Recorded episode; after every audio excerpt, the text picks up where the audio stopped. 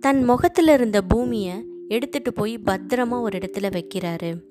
வச்சுட்டு இரண்யாட்சகனுக்கு ஒரு பாடம் கற்பிச்சே ஆகணும் அப்படின்னு யோசிக்கிறாரு. தமிழ் ஓசையிலிருந்து பேசுவது ரம்யா. உமா சம்பத் தொகுத்து வழங்கிய வியாச முனிவரின் ஸ்ரீமத் பாகவதத்திலிருந்து கேட்டுக்கொண்டிருக்கிறோம். போன எபிசோடில் இரண்யாட்சன் பகவான் விஷ்ணுவை கூப்பிட்டதை கேட்டோம். இந்த எபிசோடில் என்ன நடக்க போகுதுன்னு கேட்கலாமா? தான் ஒழிச்சு வச்ச பூமியை வராக அவதாரம் மூலியமாக பகவான் விஷ்ணு வெளியே கொண்டு வரதை பார்த்து கோவமாக நெருங்குறாரு.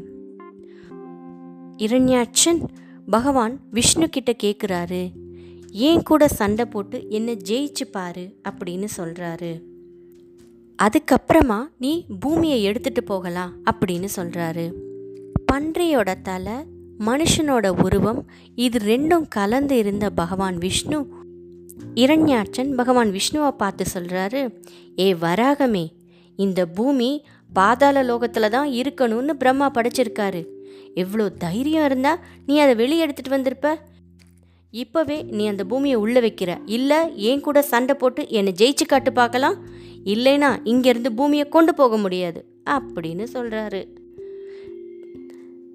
வராக மூர்த்தி வேஷத்தில் இருந்த திருமால் பூமியை காப்பாற்றியே ஆகணும்னு உணர்ந்து இரண்யாட்சனோட கதையை பிடுங்கி ஓங்கி அடித்து அதை சுக்குநூறாக உடைச்சிட்றாரு. அப்புறமா இரண்யாட்சகன் தன்னோட சூலாயுதத்தை அனுப்புகிறாரு தன்னோட சக்ராயுதம் மூலியமாக அந்த சூலாயுதம் தூள் தூளாக போயிடுது அதுக்கடுத்து கோவமாக வந்த இரண்யாட்சன் இனி உன்னை விட்டு வைக்க முடியாது. கொன்னே தீரணும் அப்படின்னு மாயமாக இறங்கி வேலை பார்க்க ஆரம்பிக்கிறாரு. சுற்றி இருட்டை உருவாக்கி காற்றை கொண்டு வந்து கல் மழையை அங்கே விழச் செய்கிறாரு வராக அவதாரத்தையே எதிர்க்கிறாரு.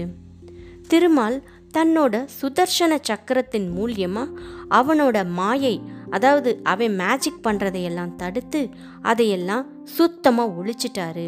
பகவான் விஷ்ணு பன்றி உருவத்தில் இருக்கிறதுக்கு காரணம் இரண்யாட்சகன் ஒரு மனிதனாலேயோ ஒரு விலங்காலேயோ தான் கொல்லப்படக்கூடாதுன்னு கேட்டுக்கிட்ட வரந்தான். இப்போ வராக அவதாரமாக தன்னோட கையால் இரண்யாட்சனோட காதுக்கு கீழே ஓங்கி அறையிறாரு. அந்த அடி தாங்காம சுருண்டு விழுந்த இரண்யாட்சகன் ரத்தம் உடம்புல இருந்து வெளியே வந்து அங்கேயே செத்து போயிடுறாரு. இந்த விதமாக பாதாளத்துக்கு அடியில இருந்து வெளியே கொண்டு வந்த பூமியை பத்திரமா அந்த இடத்துல வச்சிடுறாரு பகவான் விஷ்ணு. இதுக்கு அப்புறமா தான் மனவும் சத்தரூப்பையும் தன்னோட வம்சத்தை விருத்தி செய்ய ஆரம்பிக்கிறாங்க. அடுத்து என்ன நடக்க போகுதுன்னு அடுத்த எபிசோடில் பார்க்கலாமா? நன்றி.